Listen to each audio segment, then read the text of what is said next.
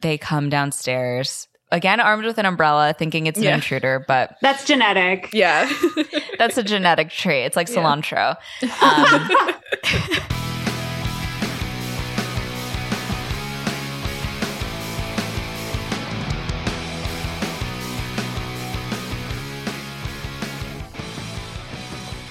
hello, hello, hello. hello. long time no talk i mean not for you but it's been two weeks since we've recorded which is crazy Yeah. i went to disney world You did. You had a whole vacation. pretty crazy Yeah, but we're we're back into the swing of things. Uh, you know, continuing on with Romcom February, we have a very special guest on the pod today who I was super excited to finally get to chat with. You may have seen them on your TikTok for you page. You've definitely seen them in School of Rock. oh yeah You may have heard their podcast. Where are they now? With Rivkah Reyes. That's our guest. You're like, you've definitely seen them in School of Rock. I'm like, it's not Jack Black, guys. No. We didn't get Jack Black for this episode. One day, one day. We're getting closer with each episode. But um yes. Rivka was such a joy to talk to. Definitely. They are awesome. yeah, Cracked a lot of jokes too. I was like, go off. yeah, we love, we love. Um, so we're very excited for you to hear the rest of the episode. But before we do, Yeah. just a little housekeeping. Let's do some review shout outs. So the first review we have is from Party Girl One Two Three. You said that it's like hanging out with your friends on a Sunday night after going out, and we were like, let's roll with that. Yeah. So we gave you Telephone by Lady Gaga and Beyonce. Collab of the century. yes, when this Yeah. song came out, I was like, Lady Gaga has it like that. Yeah. Crazy. So, what I'm thinking for this montage, you have gone out for a night on the town. We're talking mm-hmm. table, like bus, club, another, Another club, club. Another club. PJ, Dom Perignon.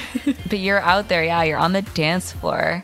Maybe people are like, oh my God, who is that on the dance floor? Like, they look like they're having a blast. And you don't even know where your phone is. You don't even care. okay. You're in the moment. You're living in the moment and you are having a blast. Maybe you even have some like glitter on your face or your arms or something. Wow, that sounds so fun. Um, so next up, we have a review from Anna Nessa. We very much appreciate your in-depth review about your chart and the shows that you love. And we were like, okay, Aries Sun, Pisces Rising, that's got to be a tricky one to live with. So I commend you for, you know, going out there living your life. Going Yeah. strong, yeah. Um, and you listed some of the TV shows that you like. And since we are both currently watching the OC, I'm rewatching. Mo's watching for the first time. Yes. We went right to that soundtrack, and we Oh, we decided on. Ah, this is an iconic song for an iconic moment. Dice by Finley Quaye. And if you've seen the show, you know that Ryan is running up those stairs to get to Marissa on New Year's Eve Yes. in season one.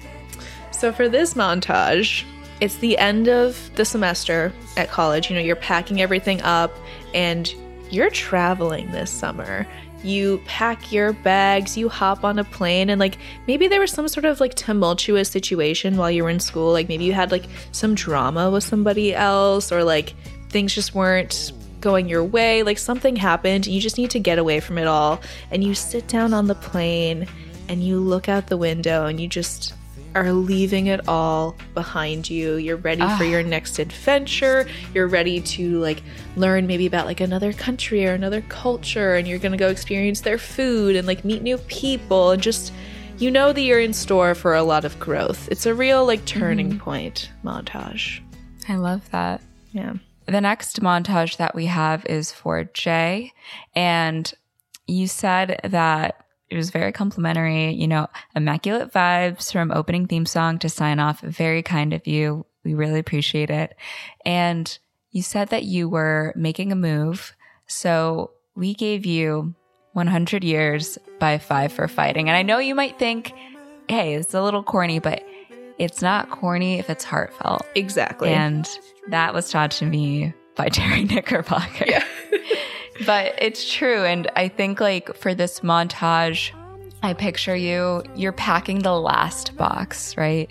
You're looking through this empty home you once had and you're ready for your next adventure.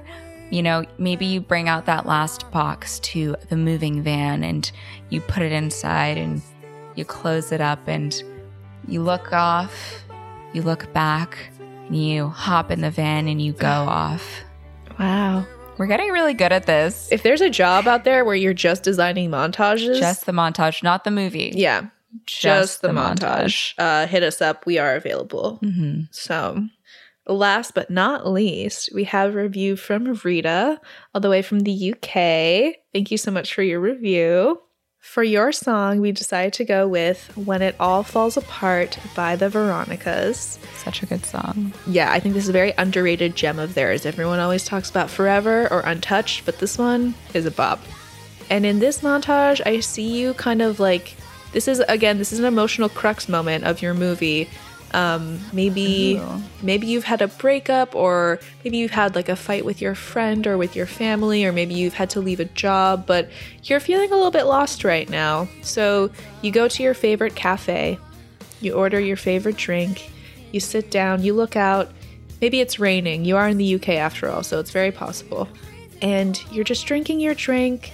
Maybe you like have a book with you or a notebook, maybe you're journaling, and you're just kind of reflecting on you know what's what's transpired and what your next move is going to be if you want to maybe make amends or if you want to move on from a relationship that wasn't serving you. It's just really taking that time to yourself to figure out what your next step is. I love that. Wow. Let's have some introspection today, friends. Yeah, yeah. I feel like sometimes I sound like I'm stoned and I don't I literally am never stoned. Yeah. But um sometimes I do record inebriated. So Yeah. That happens from time today to is not one of those days. No. But uh is there anything else before we head into the episode? I just want to say thank you to all of your like comments and DMs and stuff lately. We just did a poll for or like a questionnaire for our last movie for this month and we just got so many responses and it was great to see because we really do take into consideration your recommendations. Yeah. So thank you so much. I made an Excel sheet of all of your requests. I didn't include some mm-hmm. that either like we have already planned coming up or, you know, stuff like that. But you guys submitted 62 different movies. Whoa. Yeah. Look at y'all go. I know. You guys popped off on that poll. We really appreciate it. Um, Also, we will do Catch That Kid eventually. Like, Yes. I need a Corbin Bleu movie in my life. yeah, absolutely. But our last movie of the month will be listener chosen. So Yes. stick around for that. Um, but without further ado, let's head into our movie for today. Beautiful.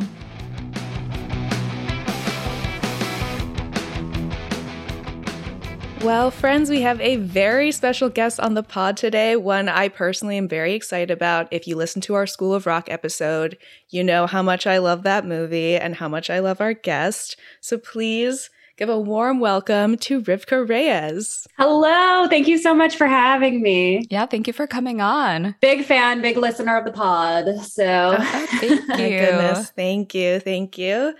Um, so today we are doing a very highly requested movie. I think our most highly requested movie after Mean Girls. So That's insane. it's been a long awaited.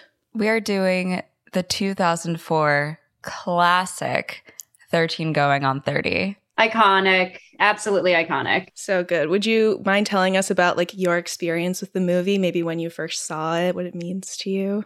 I'd love to. Um, I first saw it when it came out and I was obsessed with it. I, I think it was a little after School of Rock had come out Mhm. and and I was like really in this like vulnerable place in my life where I was like I I had been thrust into this very adult career almost and was kind of put in this position where I had to grow up very fast and and I remember seeing this, and of course, I didn't have the, like the language around this when I was 11, but you know, um, seeing it and being like, wow, like I really do feel sometimes like I was just, I woke up one day and I was an adult, and now I'm like going to these like fancy Hollywood parties and like wow, eating, yeah. you know, stuff that I, uh, a 10 year old, like, or an 11 year old would never like eat, especially like a yeah. poor kid from Chicago, you know? And it just, I just related so much to Jenna, like the, the 13 year old Jenna who's like really yeah. awkward and, and, and kind of bumps into things and, and,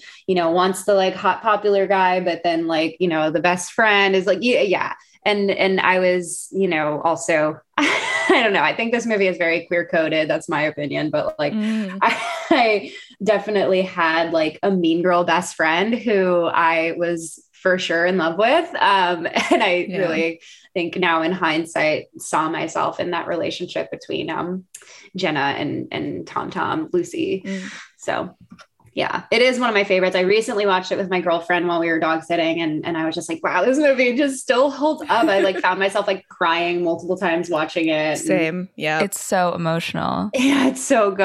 And and we love um Christa Allen being TikTok famous now and, and selling skincare products on her TikTok.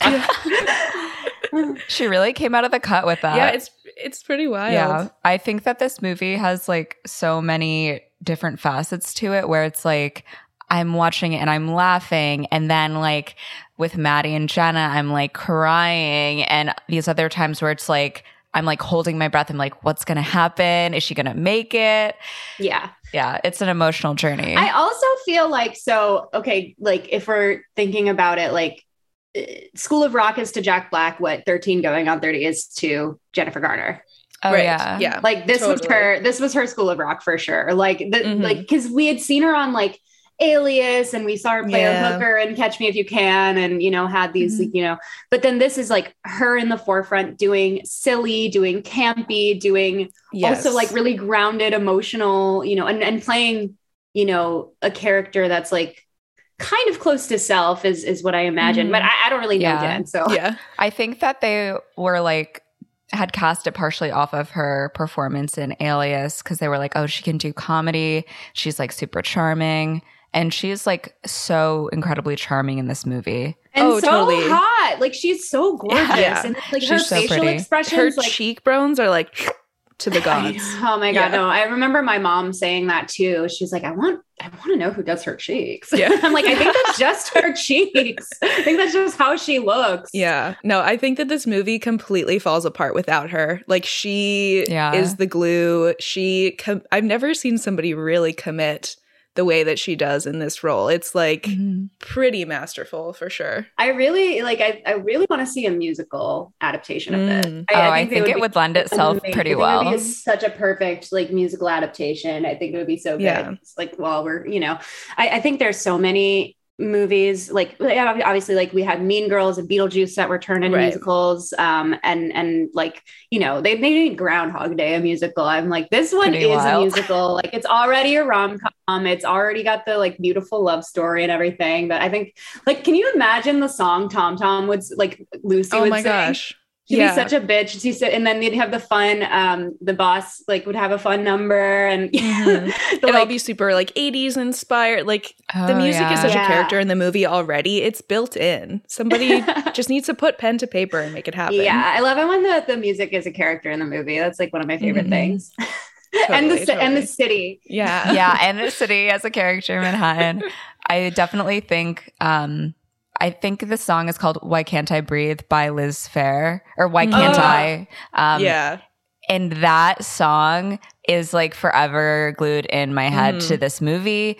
It's like mm-hmm. such a beautiful moment when like Jennifer Garner and Mark Ruffalo fall in love. Oh like oh it's so This was yeah. Uh, this was also my first time seeing Mark Ruffalo, I think, like in a in a movie mm. in like a big role. Like I, I think I'd probably seen him in other stuff before, but this is my first time seeing him in in like a big role. And I yeah. was just like, I had such a big crush on Mark Ruffalo. Same. Oh Almost to the point yes. where like when I was in college, one of my like one of the boys in my like ensemble in my theater school like kind of looked exactly like Mark Ruffalo. Like I could mm. show you guys a picture, you guys be like, oh yeah, that's that's definitely like Mark Ruffalo's younger brother. And I was madly in love with him, and, and it was like only because of his like you know resemblance, towards a, a male celebrity that I had like fictionalized and fantasized version mm-hmm. of in my head.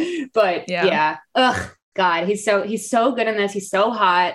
Um, yeah. Ugh. And Judy Greer. Oh my God. Oh, like Judy love Greer. Judy Greer. I yeah. had seen her in Arrested Development. Similar thing where like Judy Greer in Arrested Development is just this like wild whack character like Kitty. Mm-hmm. and she her whole bit is that she just like always shows her tits and she's like say goodbye to these. And like she, she's like she's seen in in Arrested Development as this like ugly bitch and then in wow. this, she's like hot and mean yes. and like popular. God. Yeah. Yeah. I was just watching uh The Wedding Planner last night, which Judy Greer is also in. And in that, she's kind of like a sort of dowdy, like frizzy, kind of shy girl. I'm like, Judy has the range. Why yeah. is she not in a leading role? Like, let's Why make it happen. She got in a leading role. Yeah, it's crazy. I think it's probably because she got pegged as like that funny sidekick or like yeah. that like bit character instead of like giving her the opportunity mm-hmm. for a more dynamic yeah. role. But um in the like trivia and like facts we are reading about the movie, I did see that the cast would like ask Judy if something was funny if they weren't sure about something because she was considered the funniest person on set. I believe that. Totally. That's kind of like how Sarah Silverman was on set mm. for School of Rock. I mean, everyone in in that was so funny like but in yeah. the scenes especially the scenes with like Jack and Mike and Sarah um mm. they were always like Sarah is that funny and she would always like you know, she was not a funny character in that movie. Like yeah, she was not at all. She was just like a cold hearted, yeah. you know, and they they would, you know, definitely there were takes where she would like go a little too much and they'd be like, No, you're not supposed to be that charming, Sarah. Yeah. yeah. be like, I can't help it. yeah. Oh my goodness. Wow. Well, we have a lot to discuss, so I think maybe we should just dive into it. Yeah, for sure. Let's go.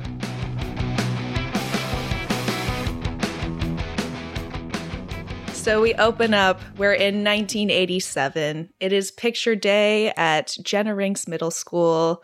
Poor girl sits down in front of that cloud backdrop. Her picture is her mid word as she's trying to correct the photographer on her name. So doesn't turn out great. She's kind of horrified. But she goes down the hallway, and who does she bump into? Oh my goodness, her best friend, Maddie, Matt Flamhaff. And that name. Pulled, I know. Devastating. Wham half. he pulls out his giant camera and takes a little selfie of them because it's Jenna's 13th birthday. Gotta document it. Mm-hmm. And who strolls down the hall but the six chicks? And this is like very much common knowledge, but it needs to be repeated. Two of the six chicks are Brie Larson and Ashley Benson. Yes. Insanity. so crazy. But they stroll up. They're like the popular girls in school, and they're led by Tom Tom. And everyone kind of like fawns over how great Tom Tom's pictures are for the yearbook. And she ends up like making fun of Maddie. They're just kind of like your classic movie mean girls that you always see. Yeah. Mm-hmm. She also gives the like they're also like, oh my God, photo you're so photogenic, Tom Tom. She's like, oh shut yeah. up. Mine turned out yeah. so bad. yeah. Oh God it's traumatizing to think about those times. Certainly. But uh, Tom Tom then pulls Jenna aside and she's like, Oh, hey, so I told Chris Grandy, popular guy, about your birthday party tonight. And he actually said he wanted to come with, except uh, we have this like assignment that we have to do.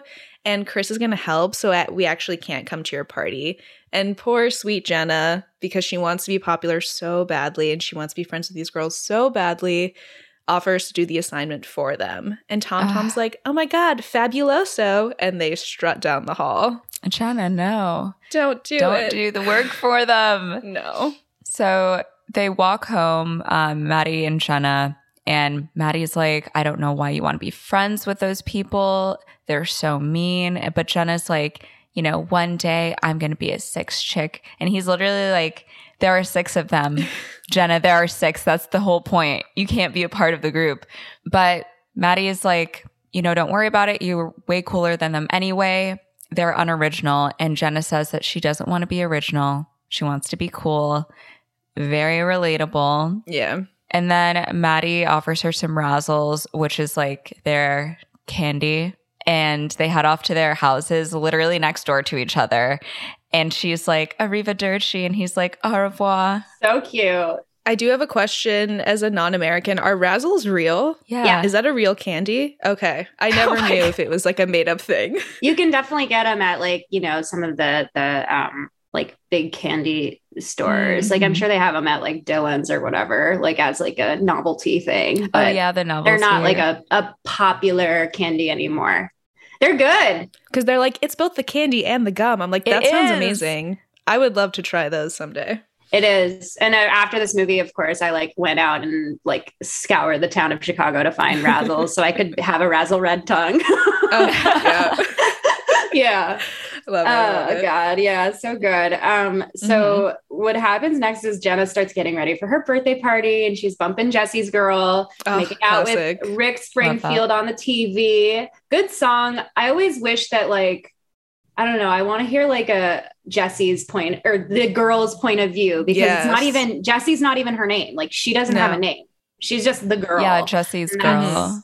Nobody really talks about that. um, Yeah. I'm glad that you're bringing this to the forefront, and I look forward to your version on TikTok very soon. Oh my gosh, I should write it. I think the Yeah. first, the opening line is like, "Did you know I have a name?" Like that's it. Amazing. I love it. um, Yeah. Um. So her parents bust in, and the mom's like, "Are you wearing a bra?" And she lunges onto the bed and says, "Go away." Yeah. Horrifying. I've definitely, I don't know, like raise your hand if you used to stuff your bra with little cotton balls. Just me. Okay. Yeah, uh, I hands did it. Oh, you did. No. You did oh my gosh. You had Tigo bitties when you were a kid. I so I literally have like small boobs. Like I don't have big boobs at all. But when I was younger, I think I was like developed early. So I have had these size boobs for too long. for too long. I didn't get them until I was like 17. So Same. I was the exact same way. I had absolutely nothing forever, and now I have these fucking backbreakers to just lug Yeah. around with me all the time. I'm like a moderate in between Z's, like a not too small, not too big, Goldilocks type. Anyway, Nice, nice. um, she tells her mom and dad to go away, and um, the mom is like, "Hey, Wayne, I got this," and she sh- shoots him out of the room. Jenna's like, "I hate my life." And I want to look like these girls in Poise magazine. And the mom, who I love this mom character so much, she's just so warm and supportive. Yes. And, you know, she, Oh she's yeah, like, so wise. wa- wiping off makeup off of her face. She's like, "Hey, just because you don't look like these girls, um, you, doesn't she say they're not people, they're models or something?" yeah. Yeah. Um, and and Jenna looks at the article "30, Flirty, and Thriving: Why Your 30s Are the Best Years of Your Life," and says, "I want to be 30." And mom says, "You will be, but right now, you're my beautiful 13 year old." And when the mom leaves, Jenna restuffs her bra, and we get that wow now that thriller intro, which I Oh. think was like such a serotonin boost uh, when I rewatched Mm, those. I was yeah. like, yeah. oh yeah. They're like, all right, we're fuck- we're getting into it. This is the meat and potatoes. So Mhm. we cut to Jenna dancing to Thriller in her basement, getting ready for her party, and Maddie comes over with one of her birthday presents. Aw. And it's this huge box. He like opens it up and's like, Well, I know you always wanted a Barbie dream house. So I made you your own Jenna dream house. And like takes her through a tour of this house he's made for her. Like she's in the bathtub reading Poise magazine. She has like every record ever made. Downstairs is like Rick Springfield sitting on the couch and Maddie making sure he keeps his hands to himself and then he gives her some wishing dust and on it it says you know the wishing dust knows what's in your heart of hearts and will make all your dreams come true. So he pours it on the roof of the house and it's like a very magical moment. We have the twinkly little music. Jenna makes her wish but she's interrupted by the doorbell. So she Mhm. starts freaking out. She's like, "Oh my god, they're here." She rushes to like shove the dream house in the closet and tells Maddie to go put on some music. yeah, poor dream house just gets like stuffed away immediately. Yeah. So at the party, the six chicks arrive. Chris Grandy and his friends arrive. They like obviously get dropped off because they're 13, but they walk Mhm. out of the car with such gusto and like the wind is blowing in their hair. It's insane. Nobody was actually that cool at 13. No. I'm No. sorry. No. I'm No sorry. way. Especially Oh my not in the 80s. N- absolutely not. Yeah. Their hair does look pretty good. I will say that. Yeah. But they're all like disgusted is such a strong word. They're all like taken aback at Maddie dancing um, to burning down the house and like they're just not into it. It's so clear. So Tom Tom takes over. She puts on Madonna and Matt tells Jenna he's going to go get his Casio, his little tiny, you know, keyboard. And Jenna's like, okay, Maddie, I don't need a play by play because Tom Tom said that earlier. And it's just so mean. Everyone Yeah. laughs at him. This cute little, like, chubby 13 year old boy. I'm like, you're so sweet. Mhm. So Tom Tom is like, Oh, I have an idea. Let's play seven minutes in heaven. Jenna, you should go first. She blindfolds Jenna, leads her to the closet, and tells her that Chris, Hot. oh my gosh, she's like, I'm coming in with you. Yeah. Um, she's like, Chris wants to play seven minutes in heaven with you. So just wait here. And she closes the door, finds where the, oh, she asks her where the project proposal is first. And then she's like, okay. And just remember, Chris loves going for second base. Oh my gosh. So inside the closet, Jenna takes the tissues out of her bra. Um, Tom Tom grabs the proposal and she's like, All right, everybody, I think I can get my brother to buy us some beer. So, like, let's bounce. So they like grab, they also like grab the full like bowl of like Cheetos or something and head out the door. Oh, yeah. They steal all the snacks. I'm like, Yeah. that's so mean. So rude. Petty. Petty. Yeah. So, like, on their way out of the basement, Tom Tom runs into Maddie and he's like, What's going on? She's like, Oh, Jenna's waiting for you in the closet. So, Maddie goes over to the closet. He finds Jenna like sitting there blindfolded on the ground. And she's like, Oh, I thought you weren't going to come. And she starts like reach out for him and they hold hands. And Maddie starts leaning in to kiss her. And Jenna's like, Oh, Chris. And he's like, Chris, Uh, it's Matt. oh, Lord. So mortifying. Uh, Jenna takes off the blindfold. She sees everyone's gone, and she immediately like like she immediately goes, "What did you do?" And she pushes him out of the closet and he yells for Matt to get out. That she hates everyone. I hate you. I hate me. And then Matt tries to play the song on his Casio, but Jenna's not listening and she just starts banging her head up against the the cub the the shelves in the closet and she says i want to be 30 30 and flirty and thriving 30 and flirty and thriving and then the wishing Mm. dust from the house starts to fall down on her Magic. Magic. cut to jenna wakes up she's wearing a very similar patterned Yes. um, eye sleeping mask and she pulls it off. You see her little feet come out of the bed and she she falls out of bed, crawls over to the hallway, and we see her. She's all grown up and hot, and it's Jennifer Garner looking absolutely flawless Mhm. um, in her little pink and black slip dress, which Yeah. of course I remember because I am a homosexual. You're like, that's Um, crazy that that happened. Let me rewind that so we I can just like, wow. remember that. Wow, wow, wow. um, she's calling for her parents. She's in an unfamiliar apartment. She goes down the hall, um, comes face to face with herself in a mirror and screams. Great physical comedy. She falls Mhm. over. Uh, of course, she's in shock at her new face, and uh, she has boobies now. Wild. And she that the great moment where she just grabs them, and the music goes drink. um, she's like running around frantically in the apartment. She picks up some mail and she's like, Jenna Rink, Jenna Rink, Jenna Rink, I live here. Um, and calls her parents' house only to hear on their answering machine that they're on a cruise. And then she goes, Yeah, I went on a cruise without me. Oh, she's so good. Um, something I also never noticed until this watch around, but the apartment, like in the 30, Flirty, and Thriving article, is her apartment that she has when she's 30. oh my God. Yeah, it's like that same living room setup. So Good catch. So that was pretty wild. cool. So she obviously thinks that she is dreaming and she's like slapping her face, trying to wake herself up. She hears a ringtone. She's like, What is that mysterious music? She goes to investigate by the door, like by her coat. And then she hears a man call for her from the shower who we like see walking around every once in a while. And she like kind of just misses him as he's walking past. Mhm. And he calls out from the shower and he's like, Hey, sweet bottom. And she's like, There's an intruder in my house, obviously. So she grabs an umbrella to defend herself. As any self respecting woman would. Absolutely. And she's like, I know you're in there, and my parents are gonna be home any minute. And he like comes out of the shower in his towel. And she's like, Oh my God, you're naked. And he's like, Well, not yet. Pulls off his towel. And in great timing, she opens the umbrella, throws it right at him. And she grabs her coat and her shoes and bags and just books it out of the apartment. Yeah. We're literally rolling out of bed. She looks flawless regardless. Yeah.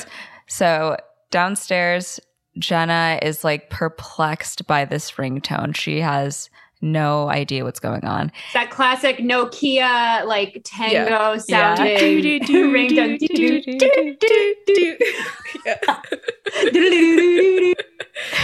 Oh, yeah, yeah, yeah. It's perfect. And she's just like so perplexed about this whole situation, really.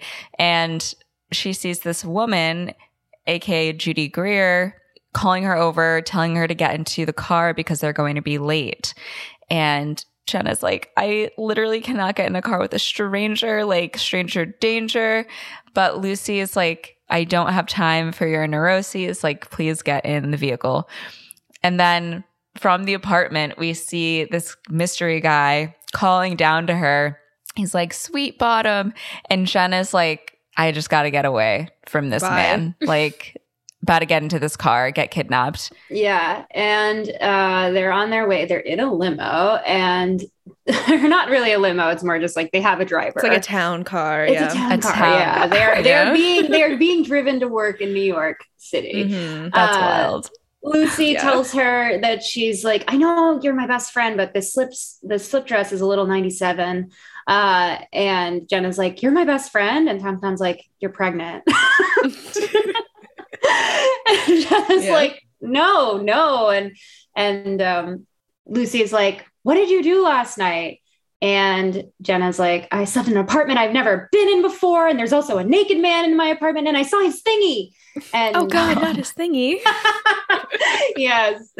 Um, they arrive at the off- the office, and Jenna hears that phone again, and Lucy's like, "That's probably just Richard, uh, their boss," and uh, it's actually the guy from her apartment, and he's calling her Sweet Bottom again. Bad Ugh. nickname, terrible nickname. Terrible. Terrible nickname. Jenna's like, "Stop calling me Sweet Bottom and get out of my house." And Tom Tom's like, "Who's that?" She's like, I don't know. I don't know what's happening. I don't know what to do. She's fully freaking out. And Tom Tom's like, okay, listen, we have a meeting in 10 minutes. So you need to like pull it together, repeat after me. And we get a great bit of exposition here. I am Jenna Rink, big time magazine editor. I'm a tough bitch. And I'm going to walk into that office. I'm not going to let anyone know I'm hungover because the future of poise depends on me. So it seems like 13 year old Jenna has gotten everything that she wants and now works at her dream magazine. So, It does seem like that. yes, big development. So they then head into the office. So we go into Poise and Jenna walks in immediately. She's bombarded with decisions. They're like, pick this magazine cover, this magazine cover. M and M needs a decision now. And she's like, plain, peanut, plain. I never got that when I was a kid, and then Oh, me like neither. as an adult, of course, I realized it's like oh, like M and M's the candy because Yeah. they didn't have M and m in the '80s yet. Yes, yeah. And then Richard comes up to them. He's like, I assume you're late because you were promoting the magazine at all the right parties. And Jenna realizes that Richard is her boss. And he, she's like, Oh, you're my boss. And he's like, That's right, baby. Who's your daddy? Wayne Rink. it's so good. Yeah. Classic. Also, Andy Serkis, incredible. Yes. Wonderful. Perfect. Also Yeah. known as Gollum, like Yes. iconic. Wild. Uh, Yeah. and when that's like one of my little fun facts. People don't know that. Like people don't be knowing that Yeah. that is the boss from 13 going on 30. Yeah. Um, Absolutely. so everyone heads to the boardroom, and the assistant Arlene asks Jenna if she needs anything else. And Jenna asks Arlene to find Matt for her and writes his house number on her Yeah. legal pad. Um, Richard asks Arlene to leave them, and Jenna crumples up the paper and throws it at her as she's she's uh, leaving. Arlene is like shot nerves. Yeah. Shot nerves on Arlene. For real. Yeah. And I feel like that actress who plays Arlene is like Arlene and everything. You know what I mean? Yeah, Like, she was also the Arlene. assistant in Bride Wars, is like the other Yes! assistant role that comes yes! to mind. Oh my god, yeah. and like flighty, like she fucked it up. Yeah, oh my god, I Yeah. recently watched Bride Wars. It was on TBS. Such a oh, that's a good one. Um, Damn, you have cable? Anyway. That's so awesome.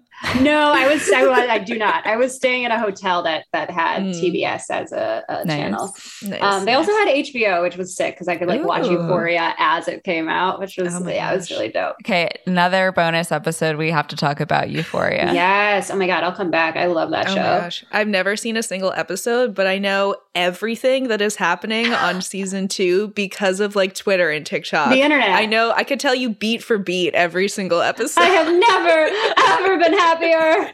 I love Sydney Sweeney. Give her the give her the Emmy. Just give it to her. yeah. Um, where are we in the the movie that we are talking about? Good question. um, yeah, Jenna falls out of her seat, and everyone's like, "Ooh!" And Lucy's like, "Jenna's a little hungover today," and they're like, ah, "Okay, Mm. same girly." Um, Richard pins their most recent itch- issues on the board and shows them how Sparkle Mag has poached their covers for the last seven months. Mhm. And Lucy's like, we're trying to do everything we can to keep our information secure. We've added all sorts of security measures. And Richard's like, the party tonight is huge. We need to show people that poise is still hot and happening. There was that a bunch of jargon about the BOB and the C- CDC. And is like, Jenna, what do you think? And she's like, can I go to the bathroom? Oh, she's so cute. so she then like races to her office, uh, starts looking at all like the pictures on her wall, and there's like a few of the naked guy from her apartment. Looks like he's a hockey player, and a picture of her with Rudy Giuliani, Crazy. which shocked me. Oof. And at the time of this recording, Rudy Giuliani has recently been unmasked on The Masked Singer, which caused Oh Ken gosh. Jeong and Robin Thicke to walk out. And Oh when Robin God. Thicke walks out, Yeah. you know there's like that's it. That's the, real. the moral compass is pretty off. Yeah. Jeez, I had no idea he was on the Masked Singer. That's Sorry for spoiling the Masked Singer for you, but yeah, he he was Wow. unmasked, and they were like, "No, fuck you." I don't know how this show works enough. so it's a bunch of celebrities that um they're in these like crazy costumes that like hide who they are from head literally Mhm. head to toe they're really Yeah. like crazy costumes Yeah. too like some of them are, are so cool and we've had like you know everyone from like margaret cho to the late great bob saget was on a couple Mhm. seasons ago Bob Saget was singing. on mass singer yeah he was Mhm. so good he, he like I, of course i recognized him right away i was like that's bob saget Mhm. um i could just tell but Yeah. I, and it is like truly one of my favorite like comfort shows is just like watching these people yeah there's an iconic moment where um mickey rourke unmasked himself which has never been done in the history of Whoa. masked singer he like he was just like i'm getting out of this thing Wow. everyone was like what the fuck oh my gosh. um yeah but so they it's like a voting system where the audience that's in the the live studio like votes at the end of the episode who stays and who they want to see go forward and whoever has the least votes uh, votes gets unmasked and there's also a game within it too where the get the judges who's like Jenny McCarthy, Ken Jeong, Nicole Scherzinger, and um, Robin Thicke Mhm. have to guess who it is. And they have all these like little packages where like they give really cryptic like clues and there's like a bunch of images. So like for bob saget's there was like a teddy bear in the background of all of his packages and he played ted as an adult or as like a you know a dad in how i met your mother Mm, so that was like their little clue that that it was bob saget yeah. but anyway uh we got way off That track sounds here insane. it's so good. But yeah, Ru- Rudy Giuliani was unmasked last week, and and Ken and, and Robin Thicke walked out. Oh my gosh. wow. That is insane. Yeah, yeah. Whew. But yeah, Rudy Giuliani is in this movie for 0.5 seconds as a photo, which is and now he's insanity. in this podcast for 15 minutes. yeah.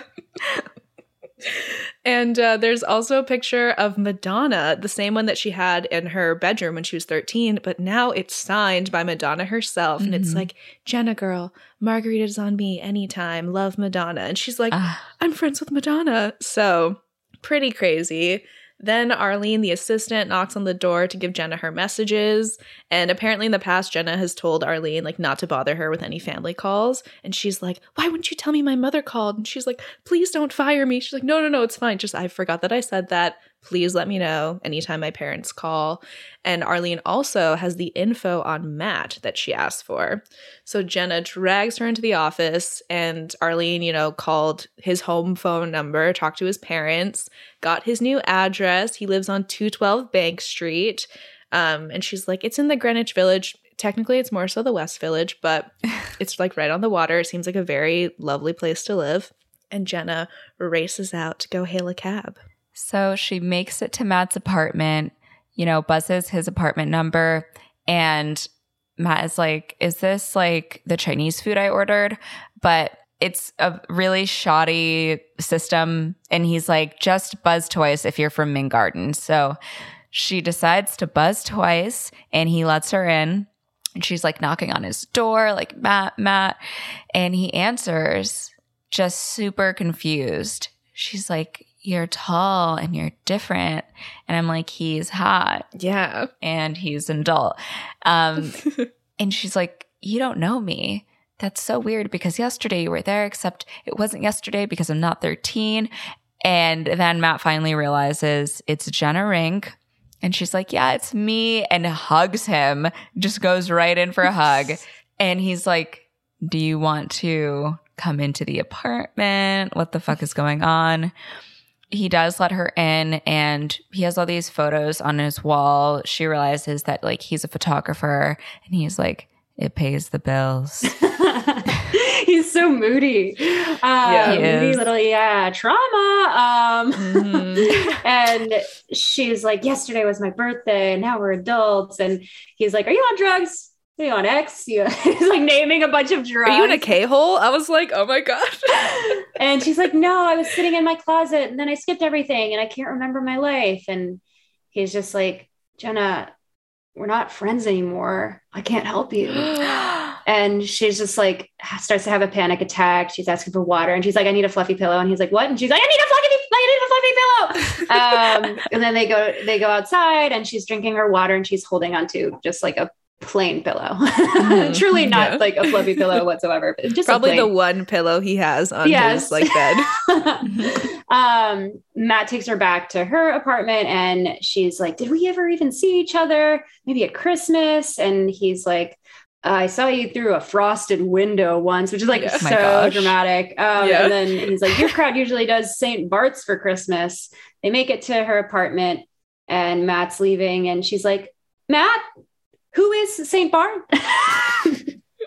she's just so cute and like big Yeah. eyes and like all yeah, Yeah. she really captured yeah. the like 13 year old stuck in a 30 year old's body Oh, totally. so well She did like hang out with some like 12, 13 year olds to like kind of get a sense for their vibe. And I think that shines through. Yeah. that's amazing Um, so obviously Matt's like, this girl is clueless. I simply cannot just leave her on her own. So he goes upstairs to her apartment with her and they look through like their high school yearbook. And it turns out that Jenna was the leader of the six chicks. wow. I want to know what chick got like deducted, Yeah. got kicked out. Who got kicked out of the six chicks? Unless she just became like The seven. the chick. supreme. no there were six there were six girls in that picture in the oh. yearbook we got to go back and find who was who was booted Who got who got axed? yeah Wow. Or maybe somebody graduated i don't know Mm, yeah. but uh, we also learned that you know Tom Tom is Lucy now. Yeah. And she's like, oh my God, she looks so different. And Matt's like, yeah, I think she's pretty big into like the plastic surgery game. But I actually think that like the actress that they cast to play young Judy Greer looks so much like her. Oh yeah. also huge on tiktok she's also she Yes. does all those um sex in the, the Sex city, and the City, like they're so recreate good. Oh, she's so really? good Yeah. oh i love her Yeah. Um, and you know, Jenna was prom queen. She went with Chris Grandy. And she's like, Oh my God, I can't believe that I got everything that I ever wanted. And he's like, Yeah, you really got it all. As he's looking around at her gigantic apartment, Crazy. which like this the building, at least the exterior, it's like on Fifth Avenue. It's like kind of a little bit north of Washington Square. So it's like a very money address. So she's Mhm. doing very well financially. But uh, she then gets a phone call. It turns out that a fabulous limo will be taking her to the Poise party tonight. And I'm like, maybe this magazine wouldn't be in such trouble if they stopped spending so much money on company cars for everybody. Yeah. Maybe let's do some reinvesting, but that's just me. So she's super excited about this limo. She tries to invite Matt to the party, and he's like, No, I gotta work. But she tells him the address just in case he wants to come. And as he's leaving, she's like, Matt, like, what if this isn't a dream and my wish actually came true? And he's like, Well, in that case, then you got everything that you wanted and you should just enjoy it. So he starts walking down the hall and she does like make him do the arrivederci au revoir thing that they did as kids. Very cute. And you can kind of see when he goes to the elevator, like he looks back at the Mm. apartment and he's like, the feelings are rushing back already. Yes, yes. And then we have an amazing montage. Two girls just want to have fun. Jenna is, you know, putting on a makeup. She has curlers in her hair. She's taking on that blue eyeshadow and super bright blush. She has a wall of shoes in her walk in closet. Yeah. That would make Carrie Bradshaw absolutely gag. Yeah. Absolutely. Absolutely. It's wild. It's wild. Her whole wardrobe, that whole apartment. Yeah. Um, but then she does choose the iconic neon dress with the purple, green, blue, the whole nine, and heads into the elevator where this young girl, um, who is like her, one of her neighbors, is also in the elevator. And she's like, Hey, like, what's up? And starts making conversation. But this girl's like, Why are you talking to me? And Jenna's like, you know, we're neighbors. Like, we should talk to each other. And she's like, you always ignore me. So we're starting to get the vibe of the type of person that adult Jenna is. Yeah. Unfortunately, might not be congruent to what she had hoped.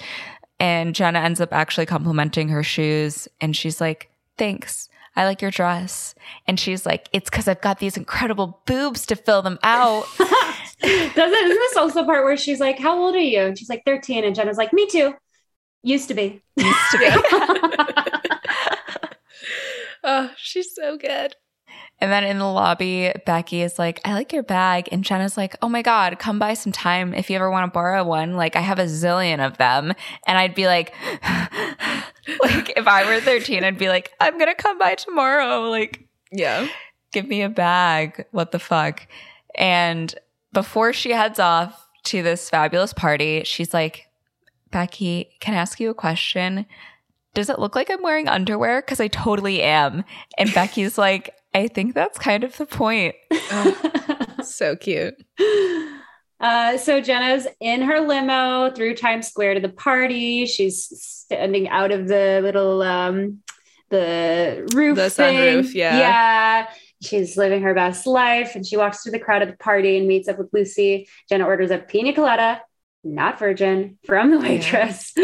Richard comes up and compliments their outfits, and Jenna's like, Everybody Wang Chung tonight. And they're like, What? Okay. okay. And then cut to the party is dying out. People are leaving. Nobody's dancing. It's a disaster. And the editor in chief of Sparkle magazine, Trish Sackett, comes up to gloat about how their J Lo issue is selling more. And Trish and Lucy have some back and forth bitchy jabs at each other. But all Jenna has to say is, You're rude and you're mean and sloppy and frizzy, and I don't like you at all. And Trish is like, I don't care about li- li- being liked. I care about winning. And then she also has that line where she's like, maybe you should change your name to Poison or Pitiful. Yeah. That more So good. pathetic. And I'm like, did you want to cast Bernadette Peters in this role, but you like couldn't get her? Like, I It don't Oh my feels God. that way. Yeah. Vibe. It feels that way, especially Yeah. because she like Very much similar. seems kind of young to be an editor in chief. Mhm. yeah. Yeah. yeah. Yeah. And and and uh she she leaves the party. Trish is like bye. Richard comes up to the girls and asks if he smells because people seem to be running away like somebody set off a stink bomb. Yeah. And Jenna does take this question very seriously. She's like, "No, you don't smell." And Lucy has to be like, And she starts smelling him. yeah. Lucy's like, no, the party is a stinker, a dud, a loser, a flop. And Jenna's like, well, maybe if you played something other than this, like, mm-ts, mm-ts, mm-ts music that they have going on, something with a melody. And Richard's like, play whatever you want, but if people don't start dancing soon, here's to early retirement. And I'm like, well, it is like probably a Tuesday that you're having a party. like, you know, you gotta manage expectations. But Jenna takes matters into her own hands. She goes up to the DJ, requests a song. He starts playing Thriller. Wild. And everyone just like turns to stare at her. And Jenna, by herself, walks towards the middle of the dance floor. She starts doing the thriller dance on her own. She even gets a spotlight on her.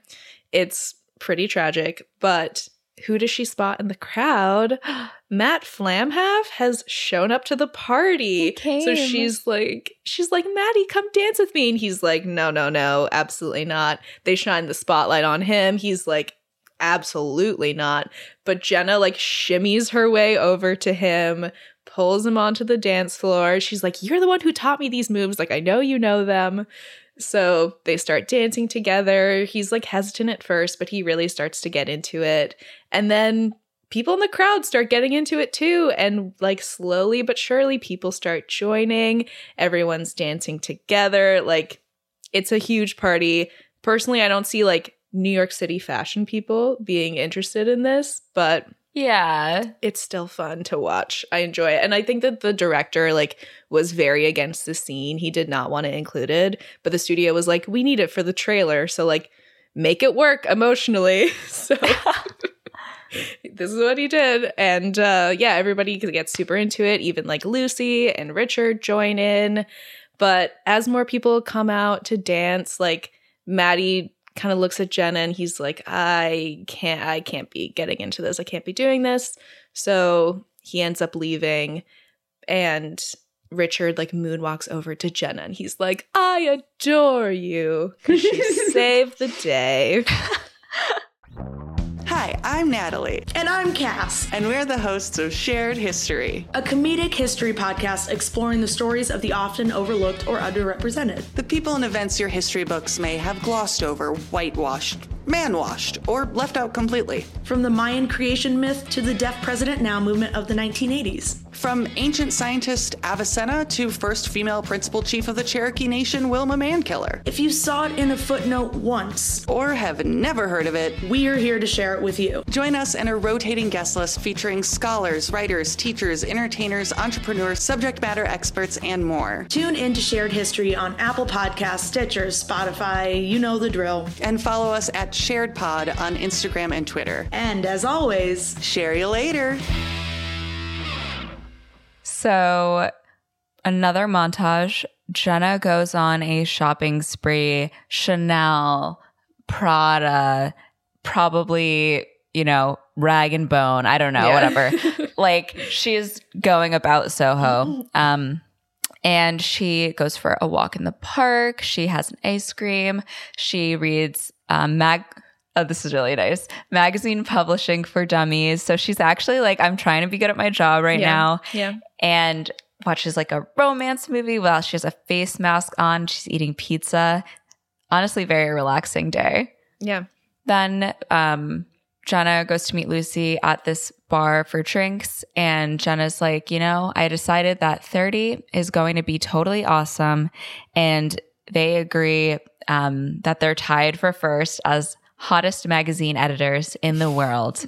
Then Lucy's like, oh, there's like a hot guy behind you. He's checking you out. And Jenna's like, oh my God, me? Like, really? Should I go talk to him? And Lucy's like, you're not married. Lucy knows that she has a boyfriend. Yeah. I'm like, Enabler. Mhm. yeah. Yeah. So Jenna gets up, walks right past the adult male over to a 13 year old boy sitting at a table. And she's like, Can I borrow your ketchup? and he's like, Yeah. And she's like, That's not why I came over here. I just think you're really cute. And he's like, This boy has so much confidence. He's like, Maybe I could take you out sometime. I'm Oh, like, God. holy crap. And Yeah. of course, Lucy comes over and she's like, we need to go. We need to get out. This is a child. And yeah, she's like, no more daiquiris for you. Yeah. So fun, fun fact: the that boy, the like thirteen year old boy uh, character, who else was in the running but Kevin Clark, the late great Kevin Clark, oh my god. who was Freddie Jones in School of Rock? Because I remember when we were when we were filming, a lot of us were like auditioning for other projects, Mhm. and that was one of them. I mean, we all went in for uh, Cheaper by the Dozen. We all went in for the Bad News Bears remake, and then this one, uh, a couple of the girls went in for like the Six Chicks, and then yeah, Kevin went in for this this role, the thirteen year old kid at the table. Oh, Oh my I remember like. I remember hearing him like running lines where he was just like, "You want to go out sometime?" so funny. Oh my gosh, Yeah. he totally could have pulled it off. I know. Absolutely. Oh, yeah. Yeah. He would have Wow. been he would have been better. Yeah. No offense Yeah, to Rob. that no kid, offense but- to that kid. Sorry, sorry. Sure, he's off doing great things too. Yeah. Oh my gosh, that's incredible. yeah. Um, so after that moment, uh she- Lucy's like, no, I meant that guy. she points at like truly like an ugly guy. at the Yeah, bar. he looks like slimy, not a yeah, fan. not for me. Yeah, not cute.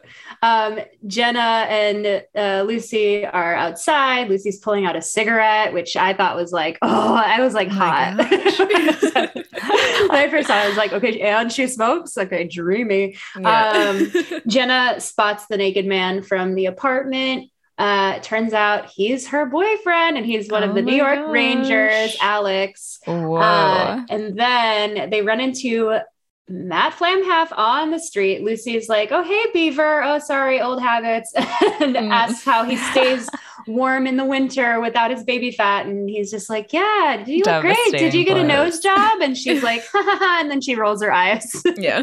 Perfect.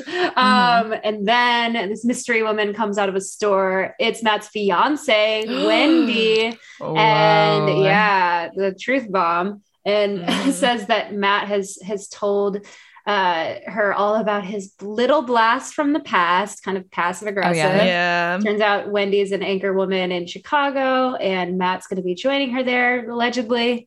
Alex, the naked guy, runs over and joins them, and everyone meets, uh, courtesy of Matt swooping in and providing Jenna with his name. He's like, "Oh yeah, you're Alex, blah blah blah, um, from the New York Rangers." Little exposition, uh, and Alex offers to sign his shirt or his forehead, but he says, "I don't do butts," and Matt's like, "Okay, Okay. well, give me to go." Lucy's like, good night, and starts heading back into the bar. Um, sh- she's like, uh, it, it is inferred that she's going to go talk to the, the hot Yeah. guy that was hitting on Jenna or trying to hit on Jenna. Um, and Jenna's like, should I, should I go to Alex's place with him alone? And Lucy's like, yeah, go play. You deserve it. Like games? Yeah, all kinds of games. She might as well really be like twisting a mustache or something Yeah. as she says. yeah, it. like, hmm. so they go to Alex's place. He like puts down these glasses of wine, immediately like starts taking her jacket off, and she's like, "Want to play Battleship?"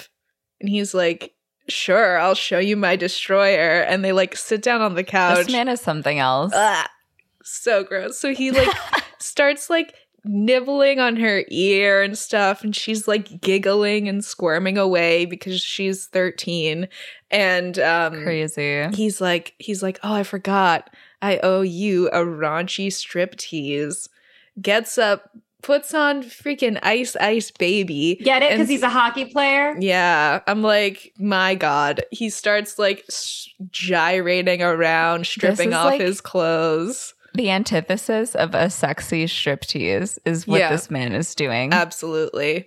Jenna is horrified. She is averting her eyes. She's like, oh my God. And he's like dancing around.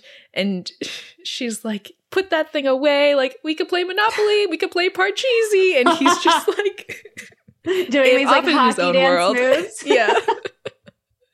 oh, Christ.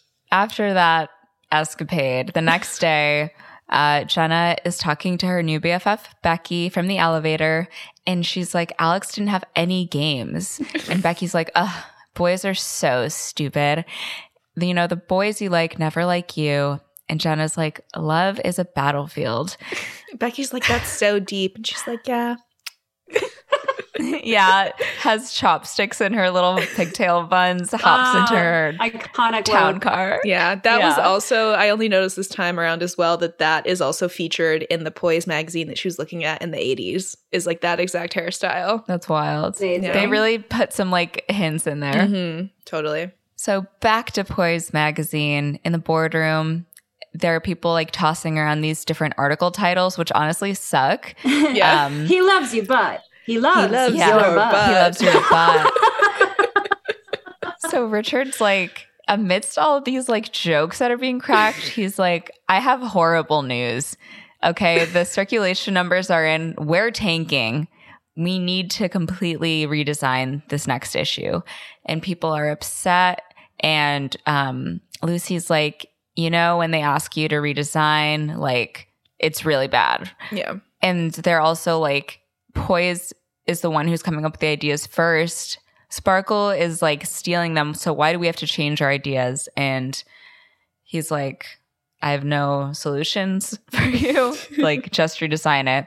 And jenna actually has a really good attitude. She tells them that this is a chance for them to have some fun and she said, let Sparkle have all of our secondhand, stale, grody ideas. We'll open up the FOB, overhaul the BOB. It's time for us to prove that we still have some poise left. Mm. I did look it up. FOB and BOB are like front of book, back of book. So it's for like the shorter and longer articles. Okay, okay. Yeah. So they close the meeting and Arlene gives Jenna her messages. She's like, Emily Pratt called and wanted me to tell you, I can't believe you scooped my story on Vivienne Tam, you backstabbing bitch. And then there was another one. I hope you die in one of her casual pantsuits. Um, I hope you choke on your own bile, you pretentious, conniving snake. And Jenna's like, maybe I should read these myself. yeah. And then Jenna's in her office and she sees a note from Alex about giving him giving her his cock or something gross. Uh, Who leaves those messages? I know. Gross. Arlene tells her that Alex is on line one and wants to know when would be a good time for dinner. And she's like, uh, how about in 10 zillion years? Arlene's like, okay. Uh, and also, Tracy from the art department's husband is here to see her. Jenna's like, okay, yeah, send him in. Whoa. Completely oblivious. Um, This actor who plays the husband is E- uh, his name's Ian Barford. He's a Steppenwolf uh, theater ensemble Mm. member and a dear friend of mine. And he's Wow. he's very good at playing this like creepy dude role Oh, yeah. comes into the office and immediately starts kissing her and sh- she's like no no no no he's like what's wrong pookie and then jenna's like no you're married to a girl i work with and then he tries to kiss her again and she knees him in the balls jenna leaves her office and overhears tom tom going behind her back and deciding to make a new presentation without her Ooh. Yeah. Um, I also love the detail of what Jenna is doing in her office prior to all this is just like doodling in her Lisa Frank notebooks. Yeah. And in the previous Incredible. scene, she's got the fruit roll up tied around her Yeah. finger to make it look like a long nail. Yeah. She just takes like a hearty bite out of it. She's like, "Ah." Yeah. Uh, it's so, So good. good. Yeah. So we go to Jenna's apartment later that night because actually, like, Lucy says a lot of like really mean things about her. She's like, I am so sick of having her around with like this new act that she's doing. Like, yeah. we're going to do a presentation on our own, let her fall on her face. So Jenna's feeling horrible. And she ends up going to talk to the only person that she can really trust at this point, which is Matt. Aw. So she asks him if they can go for a walk, and he says yes. And, you know, they talk about how he's getting married soon. And, you know, Jenna asks if Wendy is his soulmate, if he if she gives him butterflies and all that. And he's like, I mean, I don't know if I believe in all that. I haven't felt that way about a girl since like I was in high school, thank God. And I'm like, it's her. you should you should feel excited about the person you're going to marry. yeah, I would agree. I know. And like every time Wendy, every time Wendy kind of appears, he's like disappointed to see her. He's like, oh, Wendy. Yeah. yeah. Since it is rom com February, um, can I ask you some questions about your relationship? Yeah. Um, this is an opportunity for me to be nosy while tying into the theme of the podcast. Um, how long have you been together? I've been with my girlfriend about four months. So not that long. Yeah, it's a new, it's a new romance. That's exciting. Do you still get butterflies after four months? Yeah, I really do. I think it's like we're very much still in that like lovey-dovey phase. We've definitely like, you know, had moments of like deep serious talks and and whatever and uncomfortable chats, but I do still every morning that I, you know, when I stay with her, when she stays with me and we wake up together, I'm just like, "Oh my god." Like Wow. So and uh, nice. just to get like a little bit personal, not too detailed, but like this is the first time I'm dating a girl who's like not straight. Uh, I had Mhm. like a, a toxic pattern of like dating girls who were like either you know had no experience with other girls and they were kind of using me as this like experiment or you know they were um, or they were gay and like not out of the closet yet like they hadn't come out to their parents and it was like all a secret so this is like the first like relationship i've been in with a woman who was emotionally available so it Mhm. feels it's really really nice and and it's like refreshing and terrifying and i definitely have like trauma from old stuff that comes out every once in a while that i'm just like okay you know, that's just like old stuff and i have to like be mindful of that when i'm Mhm. with this person who is just like absolutely beautiful and and you know just shows up in a, a really available way I love that. Yeah. It's it's so hard to like accept that when you're so not used to it and, So and like true. the other precedents that have been set by like previous relationships and then to be like wait this person is like putting in effort and like being nice to me and like actually cares that Mhm. that's crazy yeah and she's also like she's also in the industry too and so you know we we definitely have that like same language of Yeah. you know Mhm. not dating somebody who doesn't know what I do and understand what I do for a Mhm. living. Cause I did date somebody recently who um, wasn't an actor. They were like, they were still, I mean, they were a musician, but like I went out of town to shoot a movie and they did not handle it well. They were just like oh my gosh. unable to handle it. I had to kiss somebody else in the movie and they were like super jealous and weird about it. And oh my and god It's just like, this is what you sign up It's for when you date an movie. Actor. movie. it's Yeah. like not real. Yeah. Um, but yeah, no, this is it's been really, really nice with um with Kristen. That's that's her name. Oh. Um, yeah, she's Shout out she's to you. Kristen. Shout out to Kristen, my my my little booth thing. She's like coming to pick me up in like an hour. We're gonna go get lunch in WeHo. Yeah.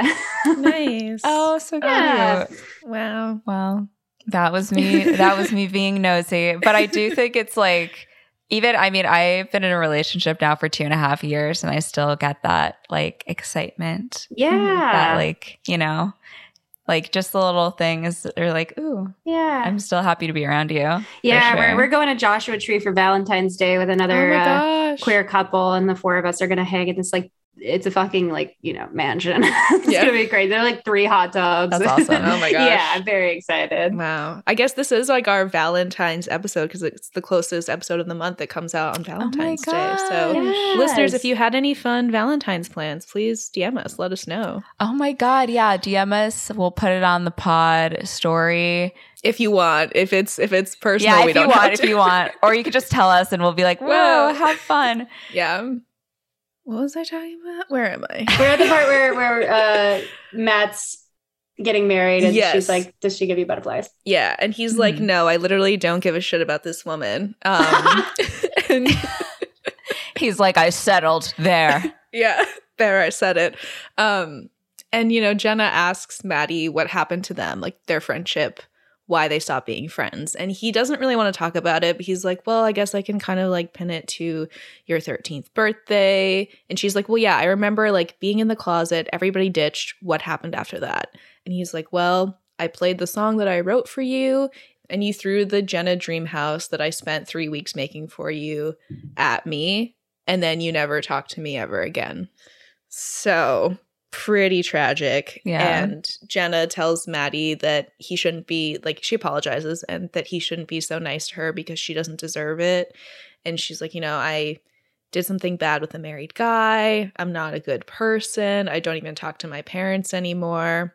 You know, I'm not 13 anymore. And then she just kind of like runs away from him. Literally runs. Yeah. We're not kidding. Yeah. He's like, okay, bye. Yeah. So Jenna needs an escape and she takes the train, hops on the New Jersey Transit. Yes. Um, she sees some girls on the train. They're just like talking and chatting, probably coming back from the city or something. And she goes to her parents' house, you know, goes into her old bedroom. They're still on vacation, so no one's home. And she sees that her bedroom has become an office. Um, there's like a treadmill in there. And she goes into the closet that she remembers being in when like she made her wish and closes the door, just sits and cries. And then she starts like banging her head on the shelf. And fortuitously, her parents arrive home in this moment and they hear her banging. They come downstairs. Again, armed with an umbrella, thinking it's an Yeah. intruder, but That's genetic. yeah. that's a genetic trait. It's like Yeah. cilantro. Um, so her dad gives her a big hug and she's like, I missed you so much. And her mom's like, Is everything okay? And she ends up sleeping over in her parents' bed. So cute. Yeah. So cute. Yeah. I know that feeling of like, I, I just want my Mhm. mom, you know? yeah. Um, Totally. Yeah. And like Vienna by Billy Joel is Ah, playing the whole such time. a good song. That was Oh. when I started crying the most Yeah. recent watch. I, I was just like bawling because Vienna's like one Mhm. of those songs that just does it to me. Oh yeah. Ah, and so it like good. it really encapsulates like this whole movie. yeah. The music supervisor, excellent choice for this Uh, moment. Yeah, like I love a music supervisor. Like that's I think the job that I would have if I wasn't Mm. like in in front of the camera. I would love to be a music super- Mhm. supervisor because it's Totally. such a it's such a fun job.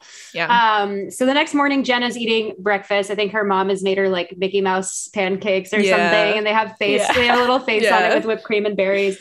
And she's like, "Mom, do you ever wish you could go back to another time, have a do-over?" Mom's like, "No, I, I, I know I've made a lot of mistakes, but I don't regret any of them because if I didn't make those mistakes, I wouldn't have learned how to make them right." She's like, oh, so good. That Oh. mom definitely read some Ram Dass Yeah. or some Marianne Yeah. Williamson or some shit. And then Jenna's like, I'm so sorry I missed last Christmas. And we have this sweet, tender mom and daughter moment. yeah. This is really the turning point. Yeah. And watching this, I mean, I'm 25 now. I don't remember how young I was when I first saw this movie, but all the parent moments hit so much harder Yes. Yeah. because, totally. like, you're away, you, like, you live away from your parents now. Mhm. And, uh, Yeah. Yeah. Especially with the pandemic. Like, I don't get to see Mhm. my parents as often. They're in Chicago and I'm in LA. And it's like, even like over Thanksgiving, like I saw my dad and, you know, he's my dad and he's definitely crazy, but it was just nice to to be around him and his his weird fucked up like former junkie wisdom that he has. um, Yeah. yeah. Yeah. yeah it's it's hard being far away like for me i haven't seen my parents since before the pandemic because they Oh live in God. macau and the borders have been closed since january of 2020 Right. um so it's like very weird because the last time i saw my parents i was 23 like very much early 20s and like i'm gonna be 26 in like a couple of months and i feel like my life is so completely different to like the last time i saw my parents and it's very scary to like really feel the shift into adulthood and not be able to like see your parents is really hard. So Yeah. these scenes got me big time when I was watching. Yeah. I'm, and I'm also sure, like, I'm certain if I like came home to Chicago, like in some kind of emotional crisis and, Mhm. you know, crawled into bed with my mom, like she would be so welcoming to that Mhm. and, and love that so much. Um, but Mm-hmm. yeah, Yeah. this, yeah, I love a good mom and daughter scene. absolutely. Try to absolutely. try to write like tender mom and daughter stories that aren't like my mom was crazy and tried to kill me. Yeah. you know. Um, Yeah. I think we need more of that. Yeah, we need the next Gilmore Girls. Like we need something. Oh, yeah. Something revised. yes, yeah. There need to be some revisions, but absolutely. Mhm. Yeah. Um, also, one more Valentine's Day interjection, but if you're listening to this and you're a parent or like a caregiver, I really highly feel that caregivers slash parents, like people in those roles, should absolutely celebrate um, Valentine's Day for their kid because like my parents always did that with me so i feel like you know that love like that little like specialness even if i didn't have like a partner Oh, that's so cute. I love that. just my two cents We celebrate that. Yes. So Jenna, she feels revived. She goes back to the city. She's ready to kind of like turn a new page. And she does that literally by flipping through her yearbook. I didn't even plan that. That was off the fly. And uh, the yeah, she notices that all of the pictures in the yearbook were taken by Matt. So she starts like laying down sticky notes. We see her working late in the office on her proposal. And one night when she's leaving work, she runs into Lucy in the elevator. And Lucy's like, Oh my God, hey, like I haven't seen you a minute. Like I've been meaning to call you. Like I tried to call you a couple times. She's like, Weird, I didn't get any messages. Oh, I was busy. So super fake, super, super fake. Yeah. And Lucy's just like, actually, I wanted to talk to you about like the redesign thing. I hope you don't mind, but I've been working on something on my own. It's like super last minute. And Jenna's like, oh, of course not. I've been doing the same thing. And strolls out the elevator. Face crack, face crack of the century. Yes. Oh, so good. uh, Jenna meets Maddie at the park and she's like, Did you bring the stuff? He's like, Yeah, I have my cameras. And she's like, Poise is hiring you for the week and hands him a check for uh, what I can only assume is a ton of money Yeah. because he's like, Oh my God, like, you don't have to do me any favors. And she's like, No, like, you're doing me a favor. I love your work. And he's like, Well, my stuff isn't exactly Poise's style. And she's like, Exactly. And so we get another montage. This movie has so many montages, and we love that. This is my Yeah. favorite. And Matt takes the job, and we see all the shoots he does. This is where we get that Liz Phair, why can't I comes in. We see them doing a bunch of these high school uh, moments, like a winter wonderland dance, and he uh, comes up to a young couple who are failing tragically at dancing, and he's Mm. like, "No, no, no, no, like this." And then he grabs Jenna, and they start dancing, and it's very tender and sweet, and oh god, it's such a good, oh, Yeah. oh, it's so good. And then Maddie brings Jenna a flower as they take their class of 2004 photo as the balloons drop, which is their kind of like big finale of the shoot. Yeah. And you can also just see like Matt's confidence grow so much Yeah. throughout this whole montage. Yeah. He's in his like- element. He's doing what he loves with the Ugh. person he may or may not love. Oh my goodness. Oh my goodness. And he gets his moment with her, like at the dance. Like, of course, it's a photo shoot, but like, Aw. you know, yeah. and and Yeah. all of Jenna gets Uh, to like have all the moments that she missed yeah, through all these photo shoots, which is really Exactly. cute. Yeah. and there's a cute bulldog too. Yes, I love the bulldog. So after this wonderful photo shoot montage, Jenna and Maddie are looking through all the mock-ups. They're like, wow, these turned out amazing. And he's about to leave, and she's like, you know what I wish I had right now? Razzles. And he's like, oh my god, Razzles. I haven't had Razzles in like 15 years. So what do they do? Stop at a random bodega and Yeah. get Razzles. And then I'm assuming they walk along like the East River Yeah. and eat the Razzles. And he's like, I had a really great time working with you this week. And she's like, Me too. And asks him what color her tongue is. And it's stained razzle red. And he's like, It's red. And she's like, Okay, but red, red or tongue red? And he's like, Razzle red. And then she asks to see his tongue, which he's very reluctant to do, but he eventually shows her. And she's like, Razzle red. So cute. Yeah, it's really a sweet moment. She tells him that he's the sweetest guy she's ever known.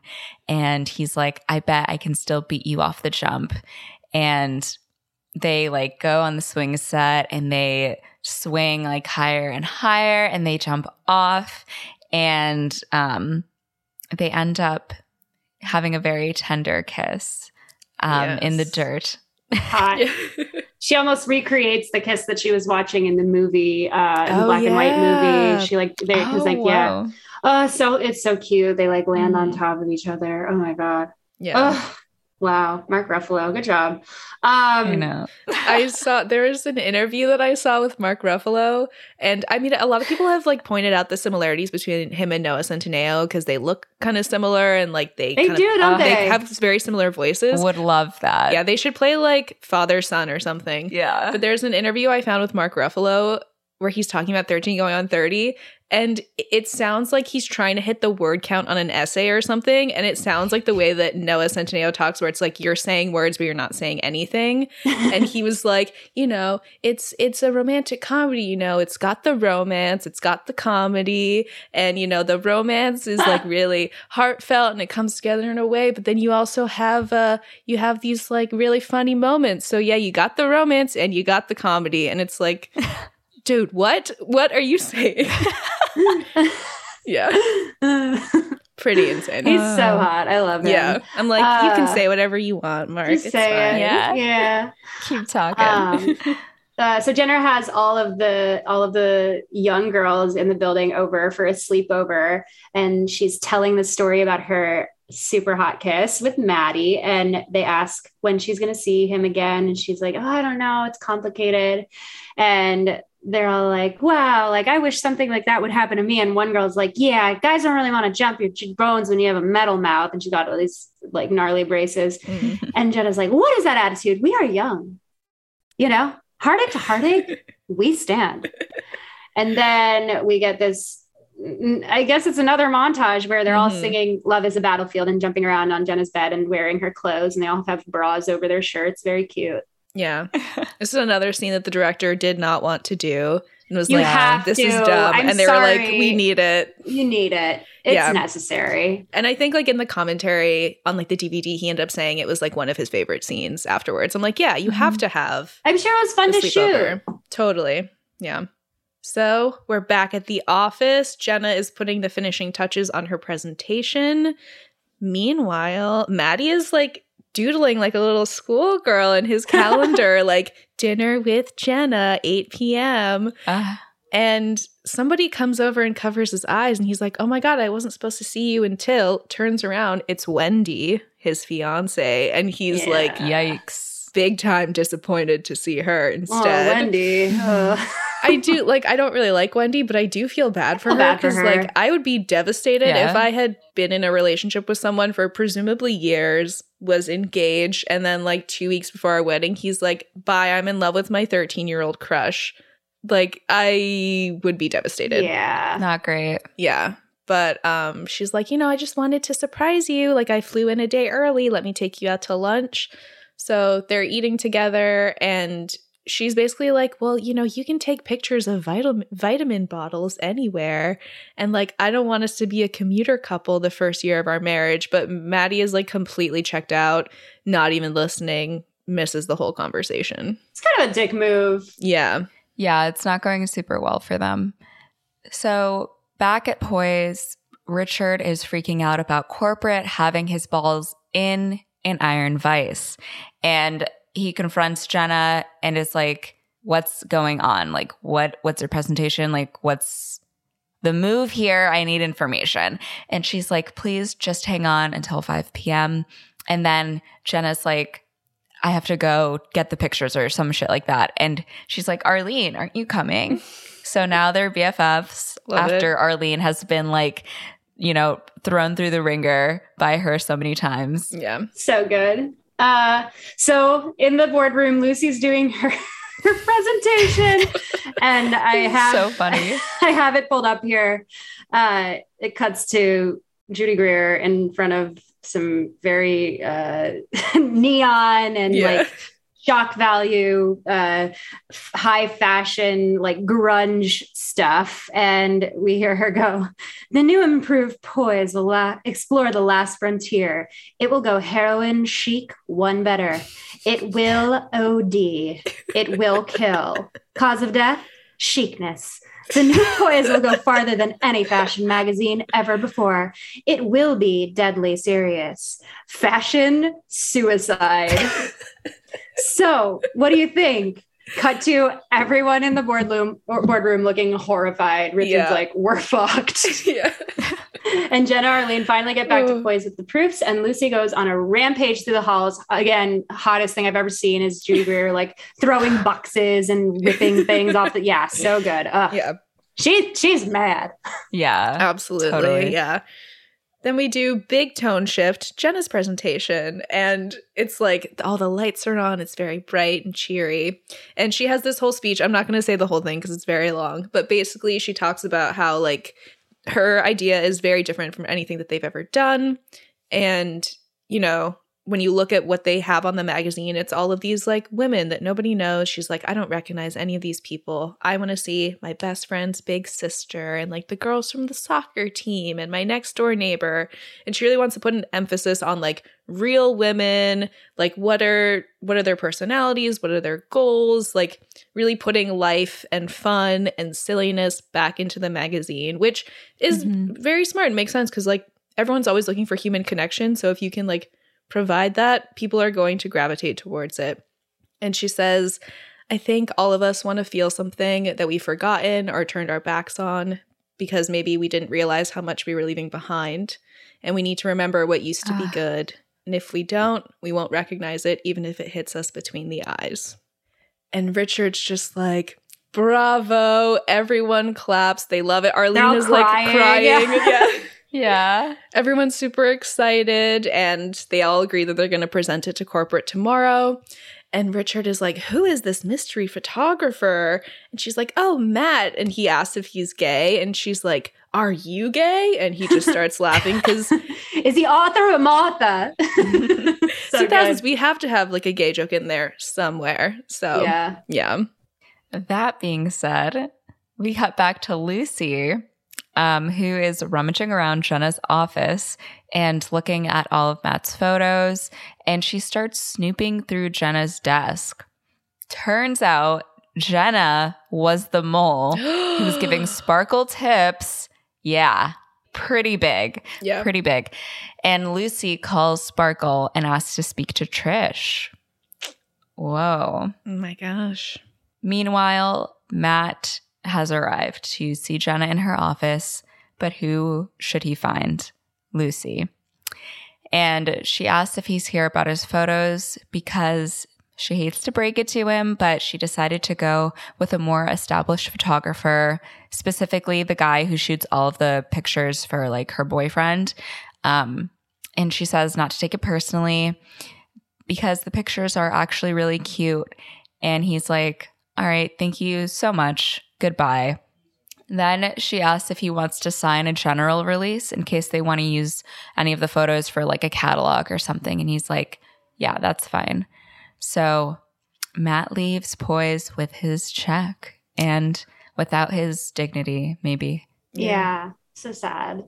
Jenna, he's like, oh, Jenna's back to her old stuff, being a narcissist. Yeah. Um, so Jenna's getting all dressed up for her date with Matt and goes to his apartment to get him. But of course, she gets caught in the rain on the Ugh, way. Classic. And yes, and then she knocks on the door and finds Wendy. Uh, and she's like, Oh, I have some great news for him about his pictures. Everyone loved them. And Wendy's like, Yeah, I'll tell him. He's just getting his talks right now. So last minute, of course. We're getting married tomorrow. Can you believe it's going to be the cutest little backyard wedding you've ever seen? Uh, and another face crack. Like the wedding is tomorrow. yeah. Crazy. So Jenna is devastated, but she goes back into work the next day. She's like practicing her pitch for corporate when Richard comes in and tells her that their meeting has been canceled. Lucy stole all of their designs, took them to Sparkle, and she's now their editor in chief. And like Matt's pictures are already on Sparkle online and like on bus ads and stuff because she got him to sign the general release. Mm. So Jenna like storms into Lucy's office to confront her. Lucy's like, "Oh yeah, I found out about your little deal with Sparkle. It's really smart. Like you help them hit a million copies and you get to be the new editor in chief. I just wish I had thought of it first. But now Lucy is taking that job and Jenna has to stay with the magazine that she like single-handedly tanked herself. Yeah. So Jenna's like, Well, what did you say to Matt? And Lucy's like, You know, I think I told him that you decided to go in a different direction, and maybe I told him something else, but I just can't remember. And like the the interesting thing about Lucy's character is like obviously she's like, you know, she's the villain, she's not a good person, but I think a lot of it probably stems like specifically like the competition between her and Jenna is because like Tom Tom used to be on top. She was like the queen bee. Yeah. Jenna usurped her and seems like took everything. Like she got Chris Grandy, she got like she was prom queen, she was the leader of the six chicks. Like probably that rivalry like continued all throughout their like adolescence into their adult life. So it makes sense that Lucy would have a lot of resentment towards her. Mhm. Totally, totally. So, what does Jenna do? Leaves the office.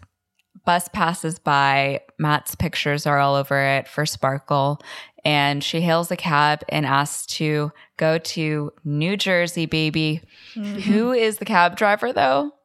It's freaking Chris Grandy. and he is not looking too hot in his older age. No. Um, and she's like, Oh, you know, are you single? Because I definitely want those digits if you are. And Jessie's girl comes on the radio and he's like, This is the song we first made out to. I think his actual line is that we first tangled tongues to, which is even Yeah. gross, grosser. Really, Yeah. the guy is gross. Yeah. And they're almost to, um, um, oh my gosh, I completely blank on his name. They're almost to Maddie's house. Mhm. but they get stopped by the train that's going through the town and girl just gets out throws him some cash and runs the rest of the way pretty freaking bold Keep the change, Grandy. yeah. Uh, she grabs a floral arrangement to hide her face uh, so she can go past her parents without being stopped as she goes upstairs to where Matt's getting ready for the wedding. And Jenna's like, whatever Lucy said, that wasn't that wasn't me. But Matt was like, I stopped trusting her years ago. Um, and Jenna's like, I'm not the awful person I was. And I believe that if you really knew that, that you wouldn't be getting ready to marry another girl unless that someone was me. so, so dramatic. We love it. This Yeah. is another part at which I cried. Mhm. Matt says that he's felt these things the past few weeks, but he didn't know he could feel them anymore. And he realized he just can't turn back time. And she's like, why not? And he's like, we both moved on and went down different paths. And I chose Wendy, and we really care about each other. You don't always get the dream house, but you get awfully close. close.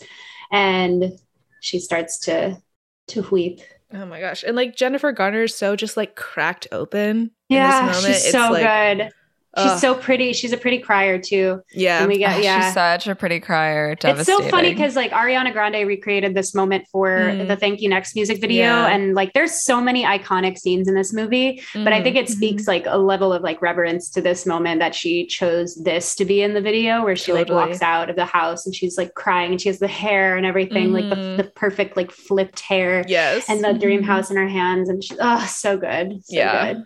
Oh my gosh. And like you can really feel both like Jenna's 13 year old self and her 30 year old self because she has really grown into like this role that she's been thrust into by magic wishing Yeah. dust. And you can feel like the two of them alongside each other in this moment. I mean, this movie is a lot about like your inner child and like honoring your inner child. And just like, oh, it hit me a big time watching it. But, you know, Maddie tells her not to cry and she's like, I'll be fine. And then he goes into his closet and pulls out the Jenna dream house. He saved it all these years. oh, and she's Lord. like, Maddie, can I have it? And he's like, You're not going to whip it at me? She's like, No. And he's like, You know, obviously she's tears streaming and she's like you better go like i don't want you to be late i'm just crying because i'm happy you know i just want you to be so so happy and she tells him that she loves him and he's her best friend and he can't even look at her when he says this but he's like jenna i've always loved you Oh, I have And chills she- right now. ah and jenna leaves in tears and we're all crying Yeah, it's almost that moment where she's like, "I'm not crying, I'm happy." It's like I that, that like, one TikTok of the little kid, and the mom's like, "Are you crying?" And the kid's like, "No, I'm not crying. I'm, I'm laughing. Yeah. I love you, mom." yeah oh man Outside, Jenna sits on the steps of her house with the dream house and she hears the ceremony starting. She looks in at all the rooms in the dream house and closes her eyes and she makes her wish. The wind blows, the wishing dust starts to blow on her. Ugh, and then Magic. cut to she wakes back up in her closet on her 13th birthday. Oh my god. Maddie opens the closet door. We get a replay kind of of that moment where where Tom Tom's like, "Oh yeah, Jenna's waiting for you in the closet," and then she runs upstairs uh, with the with the snacks. And then Maddie opens the closet door. Jenna just jumps on him, knocking him on the ground and kissing him. Same exact positioning as in the prior scene. And he's just like, "Wow, you really know what you're doing." and then she pulls him to the stairs. She's like, "Come on, let's go. We're gonna be late." And she runs into Tom Tom, and she's like, "Oh, I forgot the project proposal." And uh, Jenna rips it up and then tells her, "You can be the pot and kettle all by yourself, biatch." Dumps her drink on her, and they run up the stairs. And Tom Tom's like, "What did you call me?" Because biatch wasn't a thing yet. That didn't that didn't happen until Snoop Dogg. Yeah. Um, and they run up the stairs, and then and then we as we assume it's a flash forward in time, but we see but we can't be sure. yeah, it could just be they zip right back to 2004, but they emerge from the house. It is Jenna and Maddie's wedding day, and like "Crazy Ugh. for You" by Madonna is playing in the background. The so good. you know, it's all there. You know, th- everyone's throwing rice. They're all celebrating. Matt takes a selfie of them with his little camera, so clearly he's still a photographer. And then we see Jenna is setting up photos on their mantle of like them and their families, while Matt carries boxes out of a moving van and they sit on this couch in their front lawn and eat razzles. And uh, we see behind them that they've moved into a real life pink Jenna dream house. Aw. The end. Oh, so good. Wow. Would you like a razzle, Mr. Flamhaff? Yes, Mrs. Flamhaff. Oh, so Yeah. good. It's so adorable. But yeah, that is 13 going on 30. Yes, a classic 2004 rom com. Like, really just, Mm-hmm. I mean, even the DVD cover, it's like that white with like Jenna, and she's like 13 going on 30. I mean, it really is like the the genre at of like the early 2000s at its peak, I feel. Yeah. Like it takes kind of all the zaniness that you see of those early 2000s rom-coms and like really bumps it up to like a million. And I mean, if you look at it as like a traditional rom-tom, rom-tom, rom-com, it's crazy, but I think that if you view it through the lens of like this is a 13-year-old's idea of like a romantic comedy, it really makes total Yeah. complete sense. Yeah. And like, I don't know. I, I think it is, it does fit the the format, but then it adds that sense of like magical realism Mhm. Mhm. that's so beautiful. I love a I love a rom com with a little bit of like a wish or like Yeah. a magic, you know, touch to it. Oh, Mhm. so good. This is like up there, probably in my like top five favorite movies of all time. Yeah. The other being like the, my first favorite movie of all time is is Devil Wears Prada, and like Mhm. you know that's not seen as a rom com, but it is. Like it is in a way. Like, yeah. but I guess the the the romance is really between like Andy and her career and stuff. Yeah. Oh yeah. Yeah. Oh we my gosh. we recorded for so many hours when we did Devil Wears Prada and like didn't even scratch the surface. There's so much There's a lot. to unpack so in that good. movie. Yeah. It's so good. Yeah. I love Jennifer Gardner's performance in this. Mhm. She really truly transforms into Jenna and you have that, you know, charming, bubbly personality paired with her she's like really driven and I mean we Mhm. see er, in um the 80s like she's the one who writes her project proposal. Like she's always been smart. She's always been like good at doing work, but now it's like she's bringing that to the next level because she has like a full-time job and she's like preparing for that and we get different facets of her even though I don't know we're in this like magical world. I just think they did a good job of making her three-dimensional. Yeah. The one of the only like drawbacks for me is like when we you know, she goes back to the 80s, she kisses Matt, and then we flash forward to where they are now. Kind of like any sort of career or ambition seems to like yeah. be abandoned and it's just like now she's just living in like suburbia with Matt. Not that there's anything wrong with that, but just compared to like the career that she seemed to actually really care about and was really good at too, Mhm. doesn't seem to really be a element anymore in her life. It's more so just all the romance. So I kind of wish we could have if they're gonna have like a kind of flash forward, like give us a little something of like what's Jenna's like passion now besides Matt? Is there anything else Yeah. that's maybe driving her? You know? Good catch. I I'm so dumb. I'm like, ah, they fell in love and she gave up her career for him. I love that. She's like, I hated New York anyway. I love Jersey. Yeah. New York low key sucks. Like, no offense. I know y'all are, y'all are both in New York, right? I'm not anymore. I'm in Toronto now, but Oh, nice. Yeah. Um, I don't know. Like New York is so dirty and like so overwhelming and chaotic. Like it never Can't looks the way it's dirty. it it is never it looks is the way that you think it's gonna look in like the rom com, you know? That's because most of them are filmed in Toronto, so it's Yeah. actually Toronto. so true. Or in LA, like we literally, Yeah. I don't know. I was like working on the NBC lot a couple Mm. months ago, and I like went through like New York Street, and I was just like, oh my god, it Oh my literally like you can't tell the difference. Yeah, you're like, there's no urine on the sidewalk here. Oh my god. It's the little things, little details that make it so beautiful. Yeah. You know? yeah, Like the dog shit on the sidewalk and Yeah, and the trash piles. the trash, the pigeons. Yeah. Um, but I mean, overall, I mean, I think it also makes sense that we don't really see any sort of like career wrap up at the end because if we're looking at it through the lens of like this is a 13 year old's idea of like romance or of life, Mm. like 13 year olds aren't really thinking like, I want to have this position at this company, you know? So it's kind of more so the romance is what's on the forefront as it was when she was 13. Like what she cared about was being cool and like Chris Grandy. Yeah. yeah. She did get all, everything she wanted in the end, ultimately. Yeah. Both ways. Yeah.